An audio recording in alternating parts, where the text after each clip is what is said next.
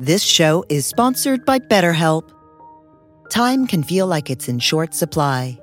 Between work, family, and friends, there's very little time left just for you. What would you do with an extra hour in your day? What's important to you? Therapy can help you find what matters to you so that you can do more of it. It's a great way to increase self awareness, build a greater sense of purpose, deal with overthinking, and more. If you're thinking of starting therapy, give BetterHelp a try. It's entirely online and designed to be convenient, flexible, and suited to your schedule. Learn to make time for what makes you happy with BetterHelp. Visit betterhelp.com slash be here now today to get 10% off your first month.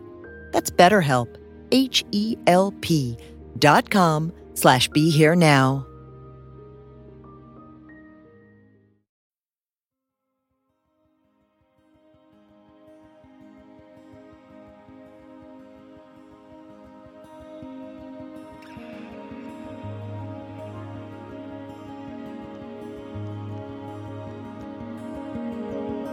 Welcome to the Be Here Now Network guest podcast. This series features talks from a myriad of modern spiritual teachers expanding on how we can all live a life in balance. If you're interested in supporting this podcast, please go to BeHereNowNetwork.com slash guest.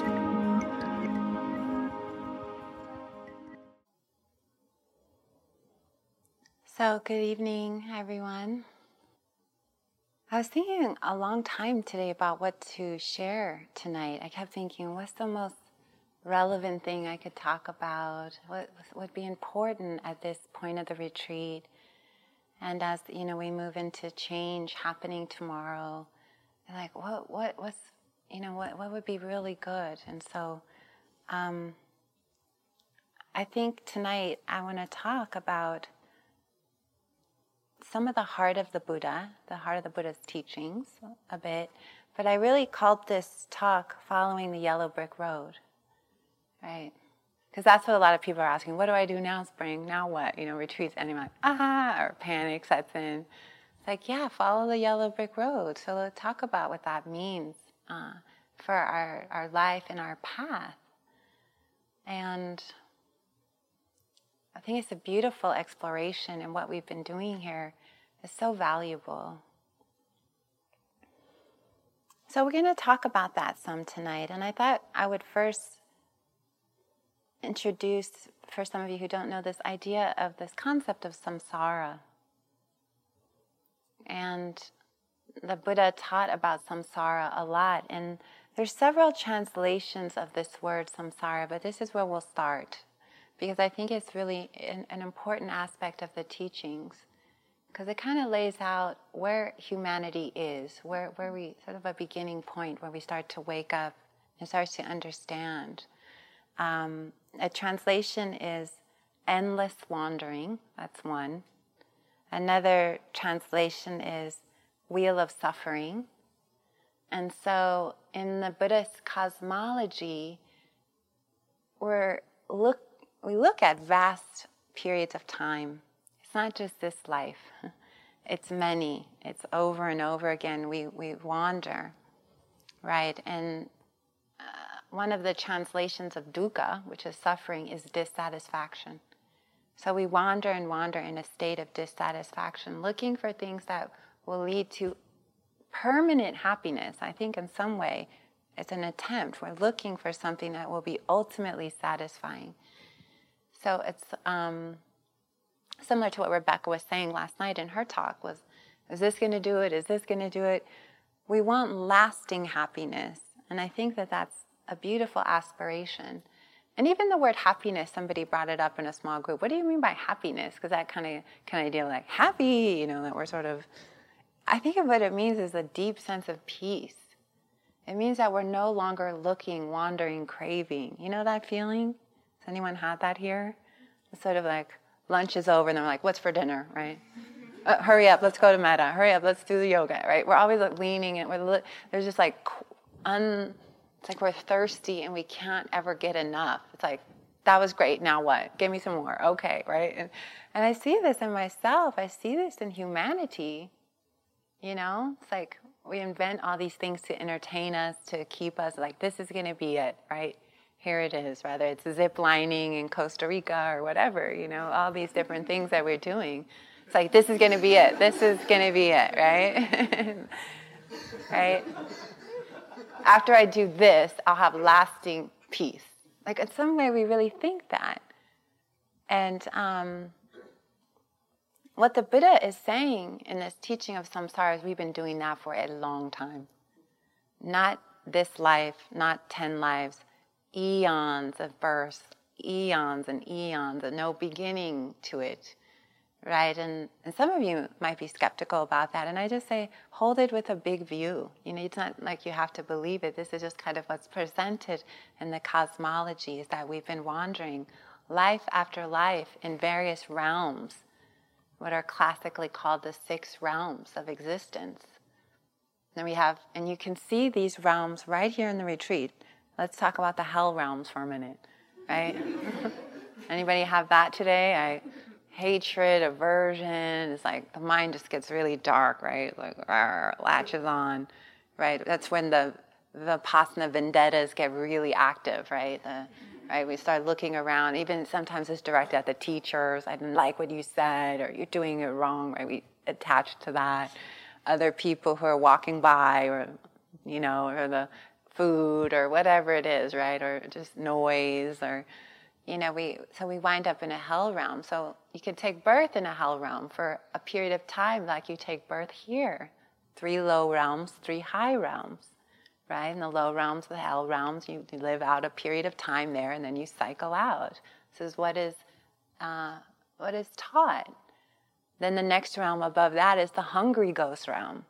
It's the realm where everybody wants endlessly, craving. Anybody have that in their retreat, right? It's like can't get enough of it, right? We want, we want, we want, we want, we crave.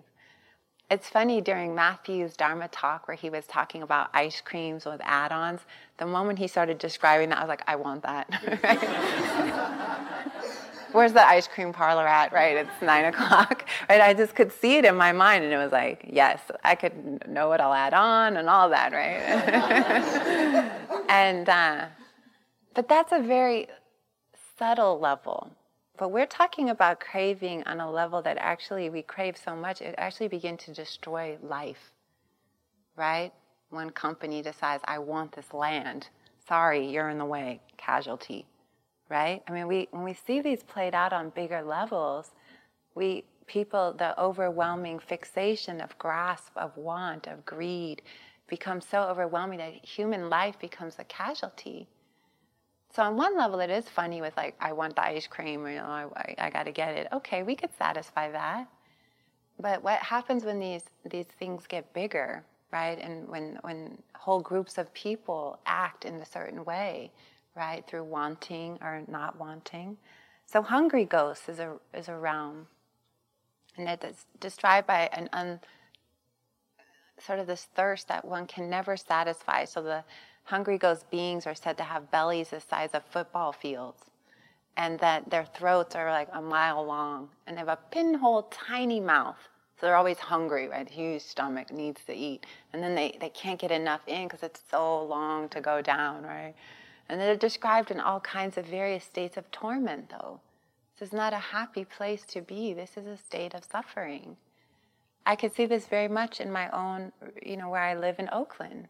You know, in downtown Oakland, I see hungry ghosts there. I think, ah, this person's take birth in a hungry ghost realm, right? There's a woman who lives by our center. I think she lives on the street. For five years, she's been asking me for money almost every time she sees me. I think, gosh, I could give her a million dollars. It wouldn't be satisfactory, right? It would just, it's like this, this there was a, a mentality there. I see it as like tremendous suffering, this thirst, this un, un, never satisfied, never satisfied. Then one can take birth in an animal realm. The predominant uh, animal realm is kind of a slowness. You know, when someone says, oh, everyone's acting like sheep, like with kind of a sheep mind, we're not thinking independently, right? We don't look at things. There's not the sharpness and clarity and wisdom of mind. So one could take birth there. Then there's the higher realms, the God realms, right? Uh, everything's perfect, but the problem there is there's tremendous pride oh, I'm a God, wow, look at me, right? And what happens is all these realms, there's different versions of the realm. There's another realm of a God realm where there's people who, their power, right? And there's huge power plays. You see that kind of like clash of the titans or something, the gods fight, right? And this, you know, you see it, read that in mythology, right? Zeus fought with this god, or it sort of plays out archetypally, right? We hear these myths and so forth. But even the high realms don't mean anything because we're still trapped. We're still in a state of suffering. Even the high realms, what happens is you fall to a low one, right? And then it's, it's a collapse. It's kind of like somebody in this realm. I remember I watched a documentary recently about this really wealthy family who built the biggest house in all of America and then lost all their money and they were just eating McDonald's in this little house at the end. It was kind of like humbling, right? They lost all their wealth or their wealth started to go or, you know, so we can see the God realm in this life and then the fall, right? As you see someone famous and they used to be this great person we loved and then we hate them and then they're in poverty at the end of their life or something, right? So there's constantly, it's not stable.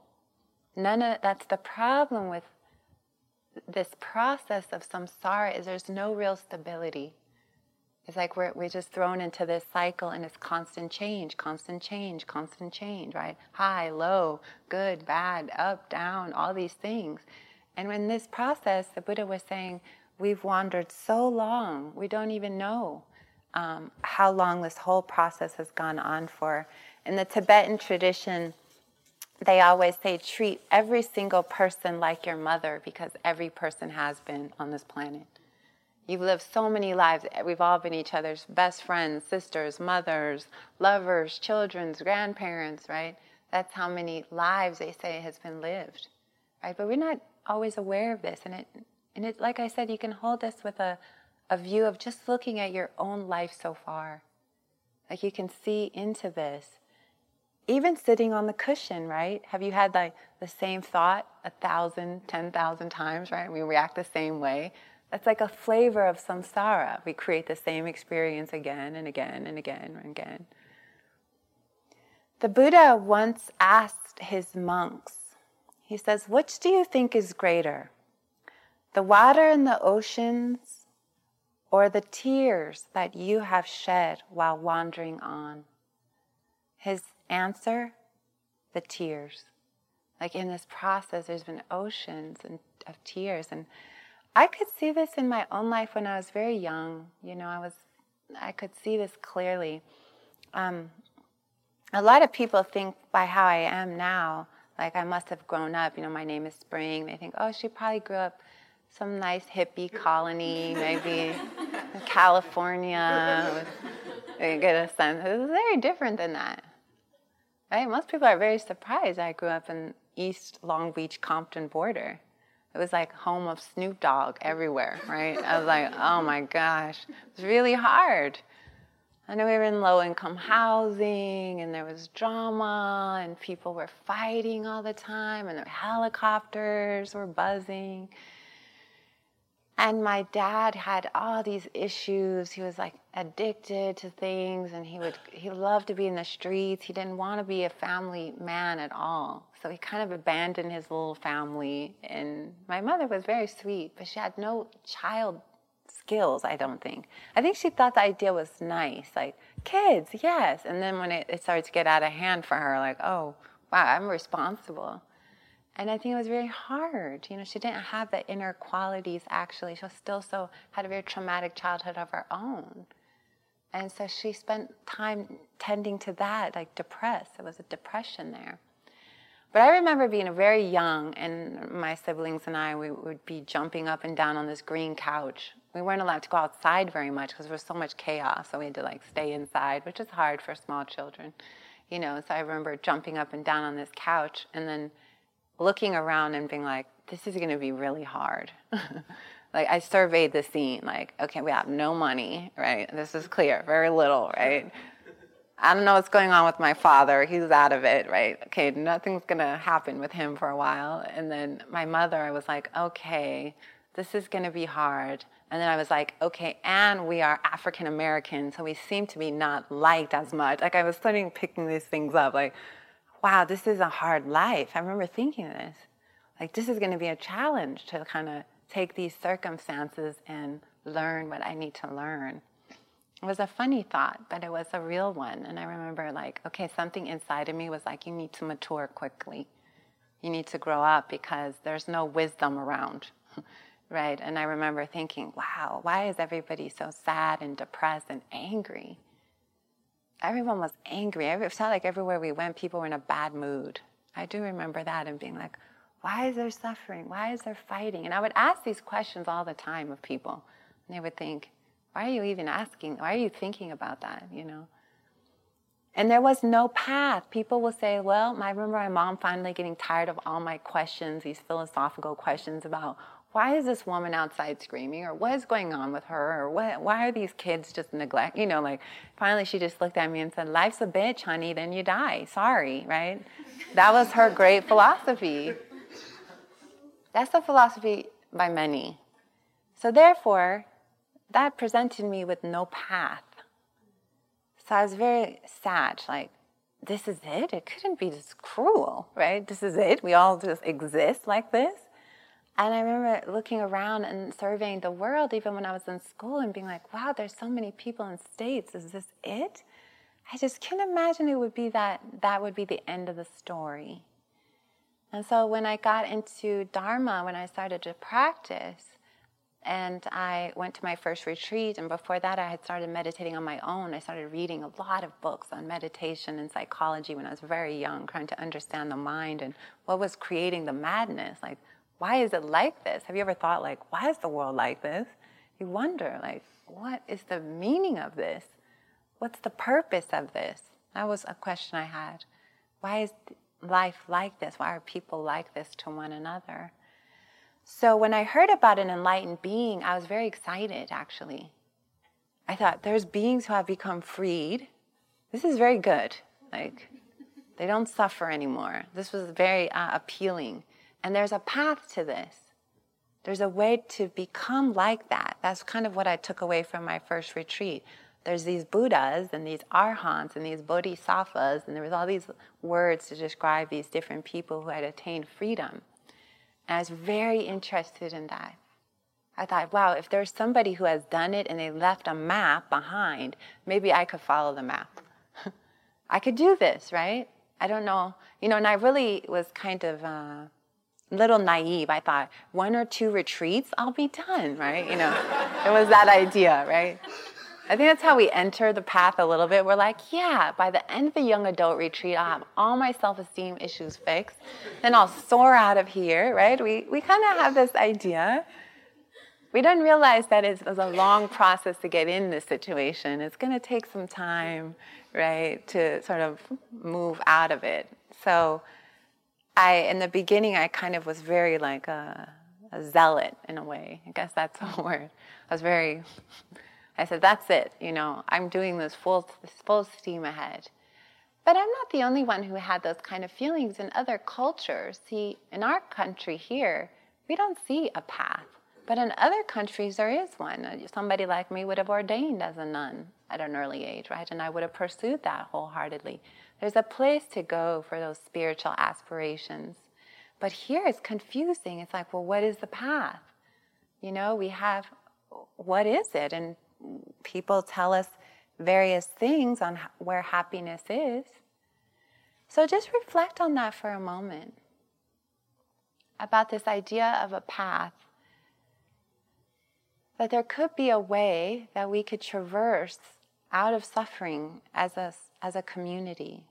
Like that's the idea of this yellow brick road. Like, what if we were to follow it kind of wholeheartedly, or at least think about following it? Get on it and think about okay, could I, could I do this? Or is this something that I want to do? Because so many people offer us their version of the path, right? So when I grew up, people were like, okay, get a whole bunch of money, then then you'll be happy, right? That was kind of the thing from my dad, like money, money. We got to get the money. We got, and I remember thinking, all right, all right, okay, get get the money. And you got to work really hard, right? And then you suffer, and then you get, you know, ulcers or whatever, you know. And I, I would see this, and And you know what I would see? One of the things that really woke me up is when I was teaching at Spirit Rock. I was very young and I was doing training and sitting in on interviews.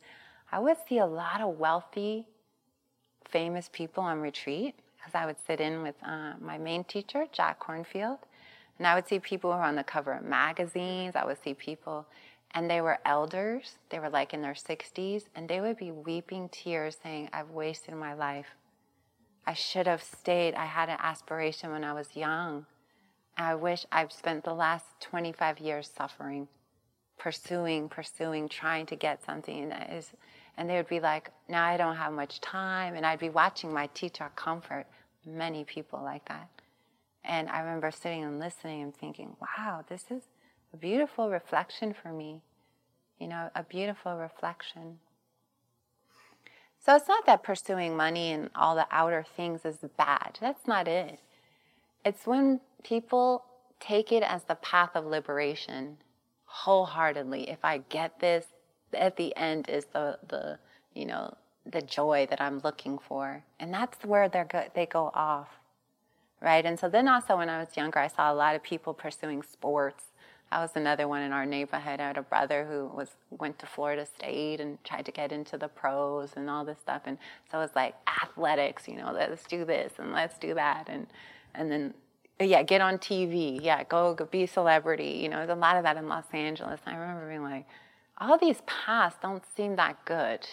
You know, I remember reflecting and thinking, no, I need to figure out something else. I don't think happiness is there at the end of that. So again, that brought me back, brought me back to a spiritual life, you know? And also, when I heard about samsara, when the time I was 23 or 24, I felt very old already. Some of you may feel like that. I felt old. I used to walk like a very old lady too. I did. I used to be bent over and kind of tired and like I had been through so much, like trauma and drama and all the, like, just everything of our culture and this kind of self induced hatred and the confusion and, you know, college junk. And it just, like, it just all welled up. And I would walk all around here. I would come on long retreats and I was like, oh, it's a woman, right? And I remember feeling like, ah, when they would talk about samsara, I would like, yes, I've done this before have you ever felt like that? Like something you think, I've already done that. I know. Oh, it's so, it's not the way. Or you feel deja vu is real. Like I've been here before. Wait, didn't we? And it could even be just the weekend before. Wait, didn't we do this last weekend? Weren't we at this bar? Or weren't we? Like, you know, we, we start to, re- the repetitiveness, right? We can learn from that. It's like, hmm. So there's all these paths, you know, get power, do this, do that. You know, we focus maybe on our looks. You know, people might think that's the path to happiness. Oh, get a new body, right? That'll be it. There's never satisfaction in that. That's like, because it changes, right? It's like just when you get it all together, it starts getting old, right? So it's like look in the mirror, it's like few cracks in the, right? And then we have to suffer that. So no matter what you do, I've discovered that no matter how much wheatgrass I drink in yoga, I'm still getting old. I'm looking in the mirror like, no, no, I can push it all back, right? And I look at my passport picture and there's no there's no denying, right? Like, yeah, I'll be 40. Yeah, this and pretty soon after that I'll start to be an elder. I think, man, you know, this is a trip. Where did the time go? So putting all the energy into trying to work with the body from a perspective of manipulating it or, or forcing it or it doesn't, it's not happiness at the end of that one right? So there's all these paths and i'm trying to explain that this is what the world will tell you. This is what our society will say. Ultimate liberation is at the end of. You could say this is a big delusion right so buddha is pointing in a very another, another direction right he's saying no no friends happiness is actually in a different place I like this quote again by the uh, in the Dhammapada. These are the words of the Buddha. He said, "Through the round of my many births, I roamed without reward, without rest, seeking the house builder. Painful is birth again and again. House builder, you're seen. You will not build a house again. All your rafters broken, the ridge pole destroyed, gone to the unformed. The mind has come to the end of craving. I saying in some way, he's like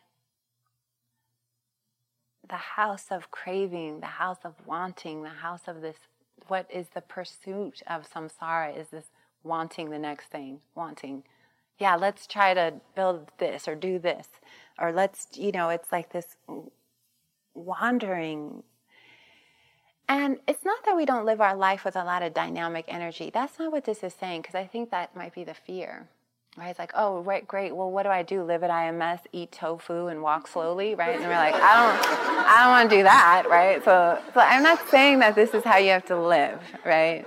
This is this is a retreat. Let's be clear, right? Some of you that you may end up staying here, right? And that might be a beautiful thing, but for most of us, we'll go out into the world. We'll live full lives, right? We'll live and we'll, we're not saying that there has to be restrictions. It's just let's look at being a spiritual person first, right? That in some way we set our, our boat sailing to the sun. And then everything else is in service of that, right? Our livelihood, everything flows out of that. And so that's what the Buddha laid out when he gave the Eightfold Path. He said, This is a prescription to healing. This is, if you want freedom, take this. It's as if you went to the doctor, right? I always use the doctor analogy in shaman or like, like a healer, like we go, right? By this point, you've seen that your mind has crazy moments. Yeah? Has anyone not seen that? And we see, right? It gets really hard. So the Buddha gave a prescription to the end of this kind of suffering, the end of confusion, right? The, noble, the Four Noble Truths are, in some way, the truth of suffering, right? It's like there's an illness, right? That's the first Noble Truth. There's an illness. Something's wrong here, right? The second one, there's a cause, right? And it's gra- grasping, clinging, thirsting, right, is this cause, like always wanting something, not wanting, wanting, the same thing, wanting and not wanting, right? The third noble truth is what I really like. There's a complete cure. So if you went to the doctor and you got a terrible diagnosis, you'd be upset, right? You'd be like, oh no. And then he said, there's a cause of this illness, and that'd be okay, a little better. But then if they said there's 100% treatment, now we'd be like, now we're talking, okay, right? Let's hear the treatment, right? And then you get a prescription. And everybody has gotten a prescription, right? Take this for seven days, then do that, drink water, don't do this with that, you know, stay, stay out of the sun. And then they say, take the whole thing. Don't stop, right? You have to take it all. The Eightfold Path is our prescription. It's like, friends, follow this as a guideline, stay on the road, and we learn, we wake up. This is our, this is essentially what we do to heal the mind, the heart and mind that's confused. So we can talk about this a little bit now. It's kind of a long, but I'm just going to touch on a few things because I would encourage you to maybe even look into this outside of the retreat as a whole teaching unto itself. It's very beautiful in its simplicity. This is another one of my favorite quotes by Nyoshul Khen Rinpoche. He says, Rest in natural great peace, this exhausted mind, beaten helpless by karma and neurotic thoughts, like the relentless fury of the pounding waves in the infinite ocean of samsara. Rest in natural great peace.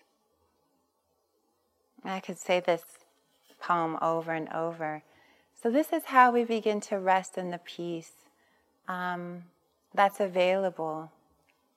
It's right here. We just have to tap into it, right? It's always, it's always with us because the present moment's always right here. So, the beginning of following this path is the first two links. It's an eightfold, you could say, treatment plan. And it starts with wisdom. And the beginning is wise view. And I think this is everything. And I, in some way, I feel like this is what we've been doing this whole retreat is working with Wise View. Wise view is sort of a way in which we begin to understand how suffering is created, right? We start to see how our thoughts and emotions link together, right? We start to understand that more clearly. The heart of wise view is a deep understanding into cause and effect. It's important that we all reflect on we're planting seeds at every moment. I like to use this as an analogy. We're seed planters, right? And we can plant wholesome seeds, right? We want beauty, we want love, we plant those seeds, right? When we're not aware, when we act in hatred, we act in just greed or strong delusion, right? We plant those seeds. And it's not about being a sinner or being right or wrong. It's actually what's skillful, what's not skillful. Skillful actions lead to happiness.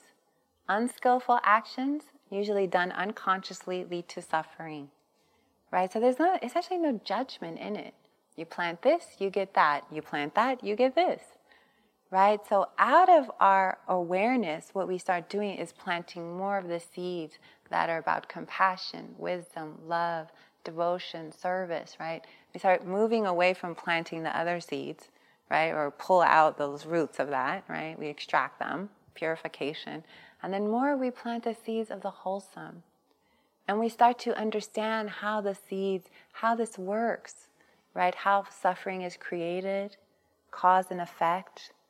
We understand the Four Noble Truths a bit better. And then that becomes our view, right? Our view of practice becomes yes, let me move towards the wholesome, skillful actions because that is the less painful path, right? So we don't do it because we should, or it's we do it because we've learned, right? If you put your hand on a hot stove, it takes one time, right? And you're like, yeah, no, thank you, right? That's hot. You don't keep doing it, but some of us do. It takes some time, right? That's okay though, because life is school. This is a school of life, and we'll repeat the chapter again and again until we get it. Like, oh, okay. And out of love for ourselves, we move towards more skillful actions. We like, oh, okay, yeah, let me plant the seeds of love, right? Let me shy away from this because we see how it's all happening. So that's wise view. That's in a nutshell. We, we think of it as the knowing the truth of things, knowing impermanence, knowing where happiness really is. We set about following the yellow brick road, right? We sort of take our little bag and like, okay, I'm going to head slowly down this path, right? Just having that as a view.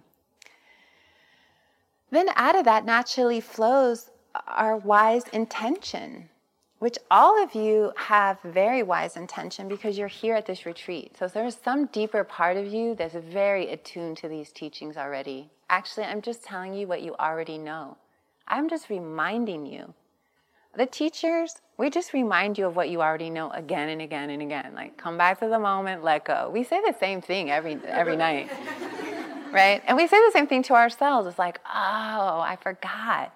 I can't tell you how many of the same Dharma talks I've heard, and it's always like, oh yeah, great, right? And they've been for months. On the three months, like every night, it's like a new talk, but they're all the same.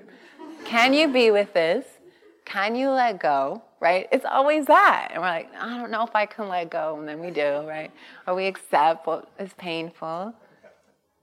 It's hard to remember. This is why remembering the path and reminding yourself is everything because we're so forgetful, right? We just forget and forget and forget. I've underestimated this ability of my mind to completely be like, what are we doing here again? Oh, yeah, mindfulness. Yeah, less now for me, but in the early days, I would, I would forget a lot. So we need constant reminders to ourselves. So wise intention is a little bit of that. It's this idea that we're, we're, we're intending to go, stay on the path. Like, oh yeah, why am I here? Okay, we want to practice mindfulness. Let's let go. We remind ourselves of our intention, right? We remind ourselves to practice a little bit of renunciation when our mind is crazy. We try to do a little bit of mindfulness right? We intend that. We intend that. We intend to be less harmful in our speech, right? We, t- we try to look at the Dharma as a way of living. We're like, okay, let's, let's try to incorporate this, right? Let's move away from what's not helpful in my life towards what is. We just, it's a little bit of a shift. So that's the wisdom part. And um, then actually comes our ethical conduct in the world. This is an important part for us going home. You're going home, and everybody is terrified to go home, usually at the end of retreats. Mostly when I was very young, I remember going home and being like, oh no, because my life at home looked totally different than here. I'd be thinking of my roommates and like all their parties. I'm like, oh no. And I'd be going back to a very urban environment, and there just this terror would set in, like the last few days of a retreat. So I'd be like, how am I going to meditate? Is to this, is to that. I'd have these jobs maybe that I wasn't so into. Um, but what happens is over time you bring them together. Your life on retreat won't seem so different anymore if you keep coming.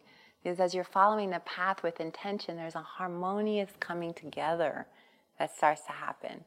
Right? Your life begins to reflect that. The people around you begin to reflect your path. You find other path seekers with you.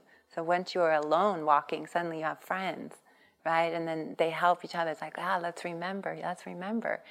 Again, it's all about helping each other remember the teachings, right? And good community will do that for you. They'll remind you, yes, oh, oh, okay, you know, this is what I'm doing, that this is it.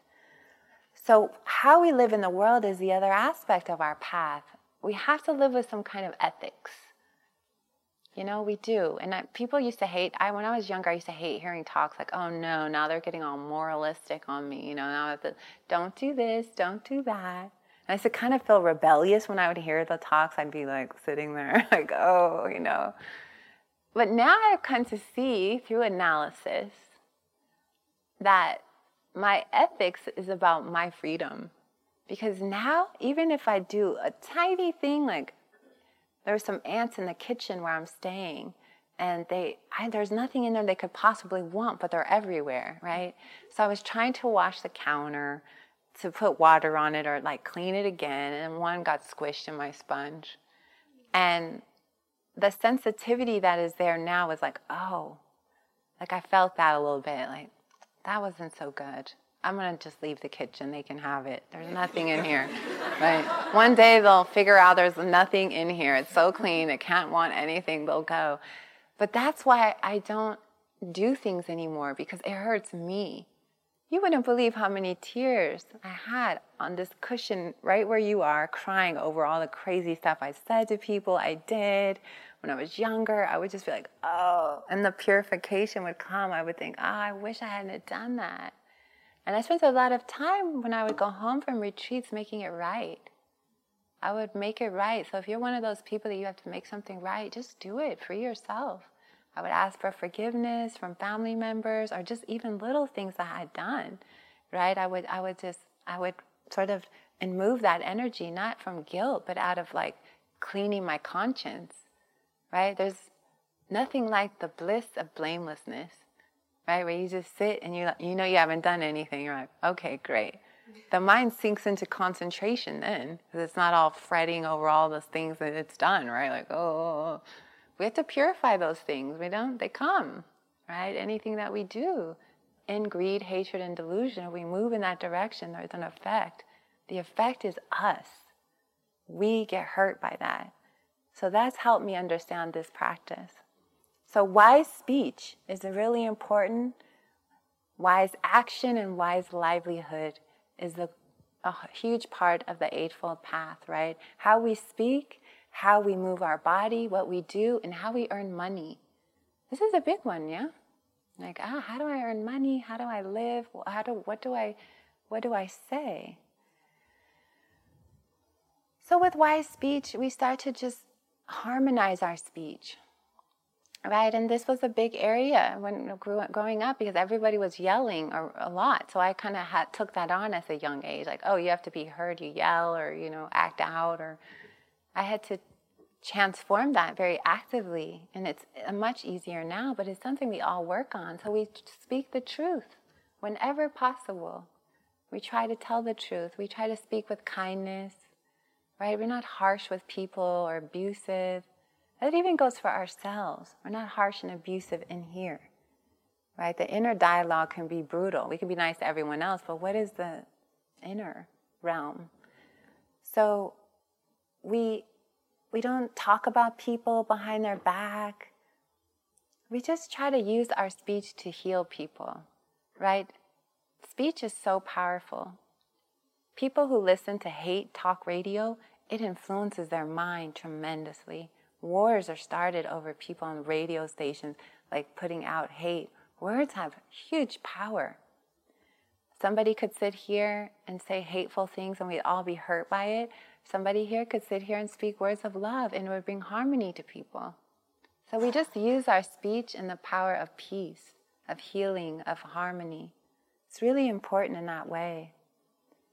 Um, one last example I just want to use about speech because it's such a, a huge area because it carries energy, big energy. Like if somebody in a group says, just think about the harm when somebody uses the N word. Whole community like, Gula, right? I mean, that woman, that I think she was the cook, Paula Deen, had confessed to saying the N word, and it was just huge ripple effect, right? This one word carries a lot of power said with hate or said in a certain way. So we just want to know that our speech is powerful and just be bringers of peace and harmony with our speech as much as we can as training. There was this teacher one time, a very powerful teacher once came up to me, somebody I highly, highly admired. I won't say who it is, but someone I had tremendous power and had a huge influence on me. She came up to me one day and she put her hand right here and said, Spring, from now on, let every word you say be like a mantra. Mantra, Om Mani Padme Hum. It's like beauty, love, and compassion. Like let it have the vibration of mantra. Don't speak unless it has that. And that's been hard to do, right? It's like, uh, wait, is that like a mantra? No, that's not like a mantra. right? And when I mess up, I try very hard to correct it immediately. Even if it's just a little off, like, oh, maybe that was too that was a little too forceful, or maybe that was too quick, you know. But that was powerful for me, so I've tried to take that in. And that leads right into wise action. This is the precepts, right? Can we practice non killing like the ant? You know, I just, you know, sometimes we can, sometimes we can't, you know. This one teacher, one time IMS had a mouse problem. And um, this was years ago, not any time recently. This was years ago. And everyone was like, what are we going to do? Meantime, the mice were just having a field day everywhere. No one's like, we can't kill them, you know. And they, they did like a seance at one point to try to like ask them to leave, right? It was a really big deal. It was like people were like, took their vows seriously. We could just kill all these mice. We're in their forest, right? It was like a huge thing. And out of like health inspection and safety of the retreats, we're like, if you guys don't do something, we're not coming back because they were kind of hanging out, you know, a little bit. Um, and so they ended up having to do something, but it was like doing it consciously, right? With kindness. Like, okay, I'm going to do this. We have to call an exterminator or catch them or now they catch them and then they drive them like five miles away. It's funny and let them go. Um, something like that. So we practice with the precepts. We just do our best here. You guys, we're gonna just, we're living in the world with all its complexity, right? So we just try. We try to practice non stealing by practicing generosity, right? We practice being really mindful with our sexuality only because we hurt ourselves when we don't. I'm sure everybody could have a story right here and now if we were to talk about it. Some tragedy that was like, oh, by not being mindful, right? Or just like acting from a, a place of confusion. So, what if we use our sexual energy in the highest expression of compassion and care? We don't see that modeled in our culture, right? We don't see the highest of that. So, just to bring wisdom to that. And then intoxicants, we just become mindful of that. Some people are fine with a glass of wine. Some people that leads to three bottles, not so helpful, right? So just to be mindful. So that's wise action. We live with a sense of loving ourselves, right? Loving others. And then that rolls right into when we, we think about those things, right? We think about our speech being in harmony, our actions. We, we try to think about protecting life and then how we earn money, livelihood. This is a big question I get asked a lot. Often people on retreat go, Oh my God, I work at Chevron Spring. What should I do? Right? At the end of the retreat, they have this huge realization, or like, I work for this corporation, but I have four kids. What I don't know how am I, you know, and there's a lot of angst about how to earn money and, and, and think about that. I would just think of it as trying to earn money through ways that help the planet if possible.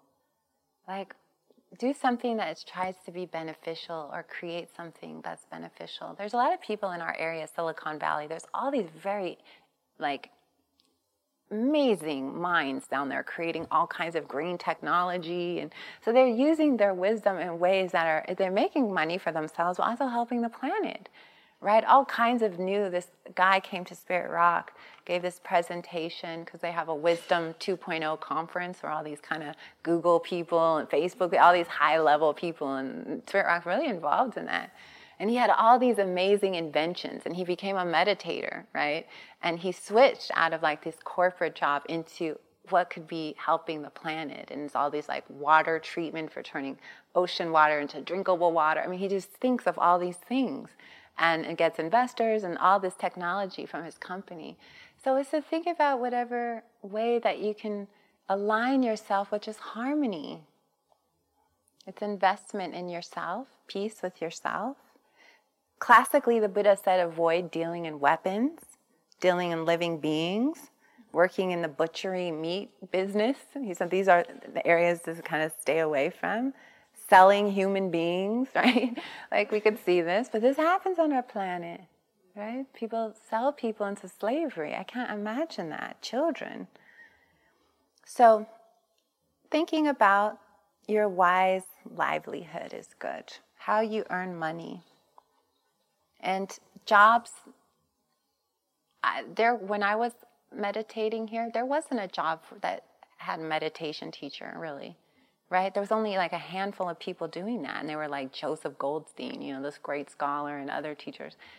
All these new jobs, they're being invented now. I see people with all kinds of innovative mindfulness in schools, living well, like teaching meditation, stress reduction. There's like a whole crop of as we change uh, at new things that haven't even been created yet.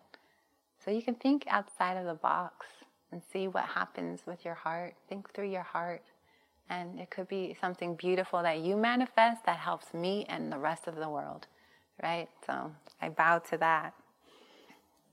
And then the last three are really around mental development, what you've been doing here. Because you have to think about the path as those three things together wisdom, right? You're on the yellow brick road, you got your map, you're like, okay, we're going, right? Then you have the ethical piece, right? You have to have that piece also part of it. And now the mental development, the mindfulness. We always have to cultivate the mind, right? Left on its own, the mind tends to go dark. That's what I've seen, right? It tends to go chaos. Um, so the sixth, seventh, and eighth aspect of the path is wise effort, which we've talked about, right? Kind of, we make this kind of effort. Sometimes we have to show up for, to do our practice when we don't want to, or, you know, on retreat, you kind of, we encourage that. But think about your life as being a spiritual one, right? Every few months, or maybe once or twice a year, you go on retreat, right? And you build that into your life as your check in, right? It's like, okay, let me go and and, and you think about that ahead of time like how can i live this in your community right? So wise effort. There's another quote i like um, by the dalai lama. How when you know with our mental development we never give up. So he he says in this beautiful piece called never give up no matter what is going on never give up. Develop the heart. Too much energy is spent in your country on developing the mind instead of the heart. Be compassionate, just not just to your friends, but to everyone. Be compassionate. Work for peace in your heart and in the world. Work for peace. And I say again, never give up. No matter what is going on around you, never give up. And that's part of it. Like we just keep coming back to the moment. Has there been moments here you're like, I'm over this, I, I give up, right? But then we come back in the hall, like, okay, well, we have some lunch, that brightens the day a bit, right? We're like, okay, I can get through that. There's something in that steadiness, you see your own strength, right? You come back, you don't give up, you come back, you come back. That's a big part, an important part.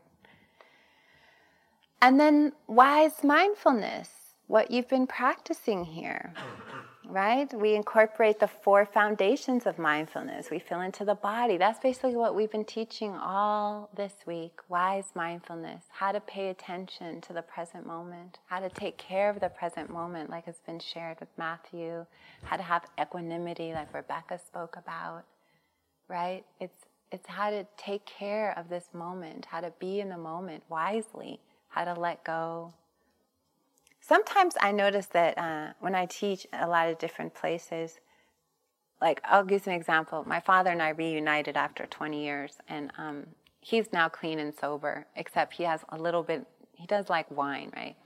So I was trying to teach him how to meditate, and then he called me and he's like, Well, yeah, this great meditation. I drank some wine, I was chilling out, you know, so great. I'm like, okay. Then I was at his house and I was trying to teach him again. He always really excited about the idea of meditation. Like, yeah, yeah, stress reduction, good energy. Yeah, I need all that, right? So then I was trying to teach him again, and we sat for about 30 minutes, and then I, I had a little tiny bell and I rang it. And then he jumps up and he was like, Oh, I have so many great ideas. And he started writing down all his new projects. I was like, Were you thinking the whole time? And he was like, Yeah, yeah, that was great. I so quiet, you know? And I was like, that's not wise mindfulness. That's the thing. People use their meditation time to think a lot. This is, and I get it just happens on its own, but sometimes we let it happen a lot in our daily life. We're like, oh, I'll just process all this work drama right now. Okay, mm-hmm. yeah, yeah. Or maybe I'll plan, yeah, that. And then we like, oh, meditation over, right? it's not exactly it, right? So you at this point kind of know what we're talking about when we mean presence and, and wise mindfulness. So, yeah, we work with that. We work with it.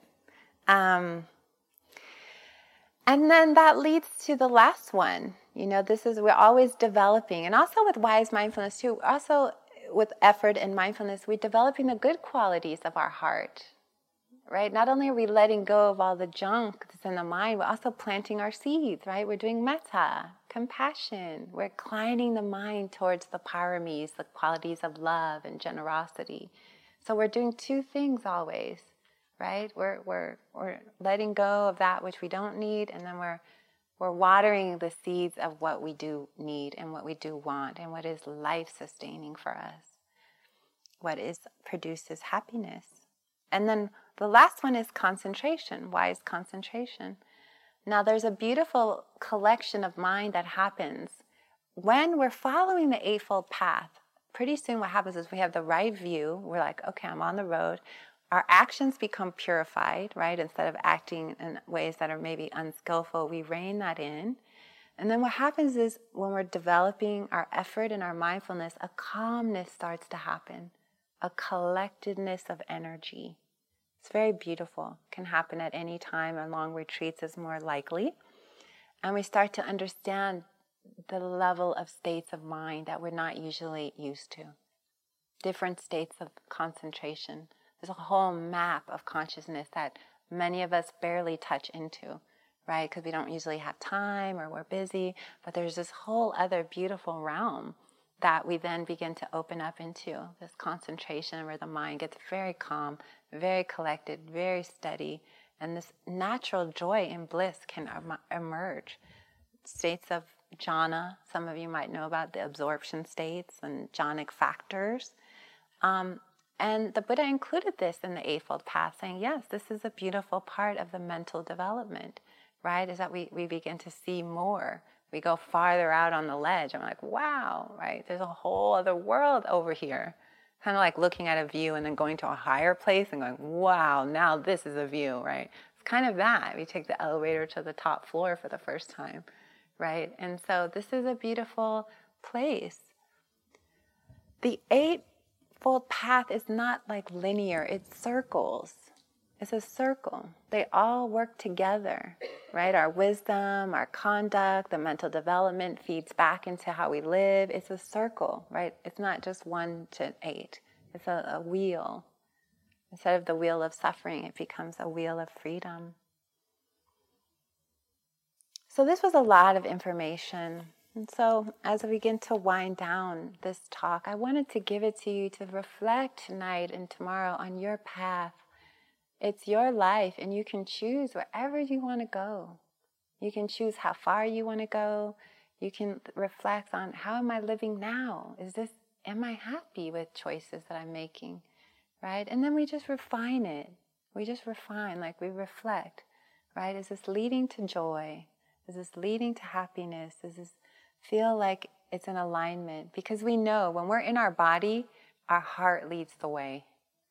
And your heart, if you follow your heart, it's always going to lead to a good place, right? For you and others. There's this great book I read when I was on retreat here.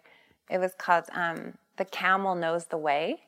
I think I read it when I was at the Forest Refuge. I know we were supposed to read, but I had found this book. I read it one night, and um, it was interesting because it was a book about a woman who's Catholic and Buddhist, and um, it was the, the, title was odd, but once I opened it, it was all about her very close friendship with Mother Teresa. Um, she was like a student and would go to visit Mother Teresa in Calcutta, and, Cal- and Mother Teresa became her teacher, and at times was kind of hard on her. Anyway, so this is an older woman. She was from England, and um, so one day she goes on this ride across the desert. She went to the Middle East and she hired this exotic trip and she was going to go on a camel with a guide across this long journey. And so she they get out there and they're they're journeying across the this long huge place. They're going from town to town on camels and and at one point the two guides early in the morning um, they were supposed to take her to this other town. They stopped and then they smacked the camel on the butt. And then they were like bye. Like bye lady. We're going back. And she's like wait you know you're supposed to take me. I, i'm paying you. And they go the camel. He knows the way. You just go right? So for 10 hours she was like terrified alone you know and went through this whole journey as you could imagine being like abandoned and Finally, the camel slowly but steadily pulls up right into the, the exact spot, not you know in the middle of the desert. She kind of went any. She had no idea where they were, in what direction or compass. She had water and some food, and that was it.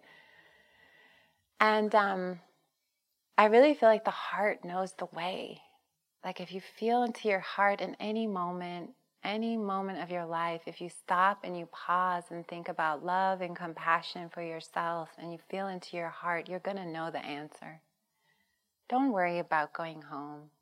You're going to do well. You'll know and you'll remember these things that you learned here.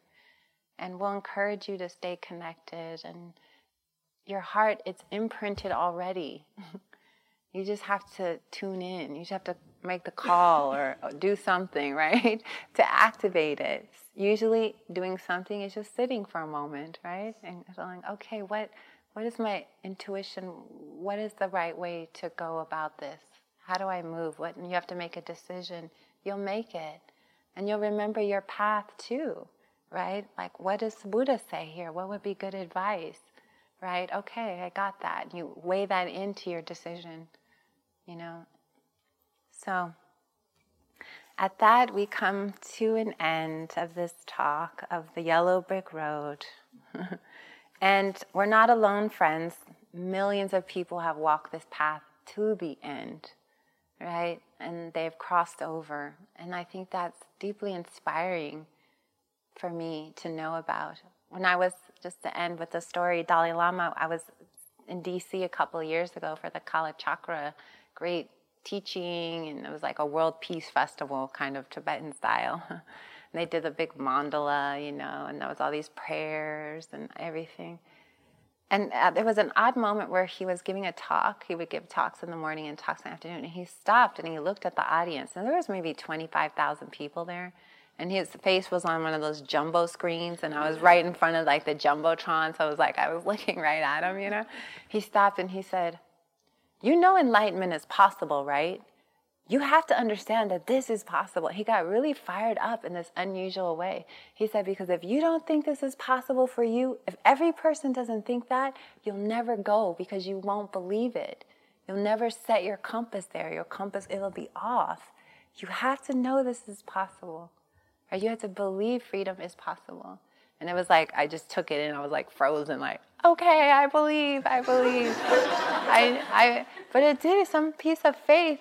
It produced some faith in me. Actually, there was somewhere where I was like, hmm, you know, I don't know. You know, maybe people from East Long Beach don't get enlightened. You know, like some, some like very part of the mind that was like self doubt. It was, but something in the ferocity. I felt like it was talking to me, and I was like, okay, I do think this is possible, right? And I'll just keep walking as long as it takes right? We'll just keep going together.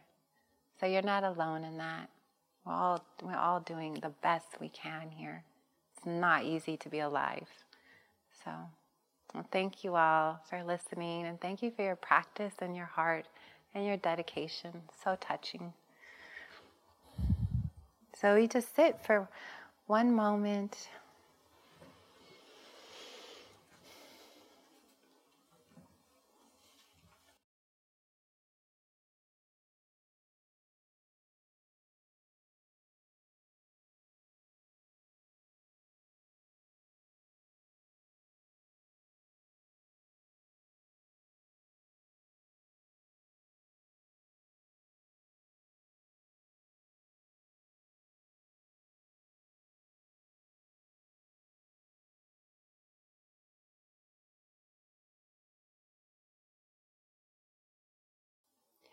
And may our practice be for the benefit and the upliftment and the welfare of all beings. Buddhahood for us all.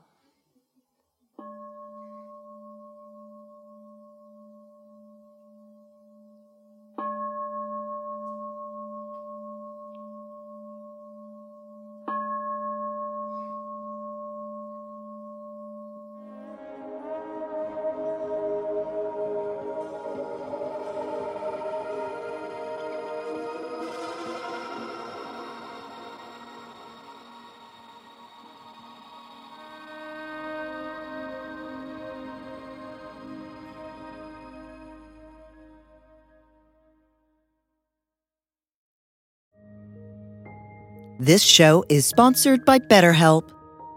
Time can feel like it's in short supply. Between work, family, and friends, there's very little time left just for you. What would you do with an extra hour in your day? What's important to you?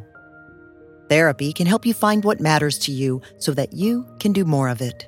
It's a great way to increase self awareness, build a greater sense of purpose, deal with overthinking, and more. If you're thinking of starting therapy, give BetterHelp a try. It's entirely online and designed to be convenient, flexible, and suited to your schedule. Learn to make time for what makes you happy with BetterHelp. Visit betterhelp.com slash be here now today to get 10% off your first month. That's BetterHelp, H-E-L-P dot com slash be here now.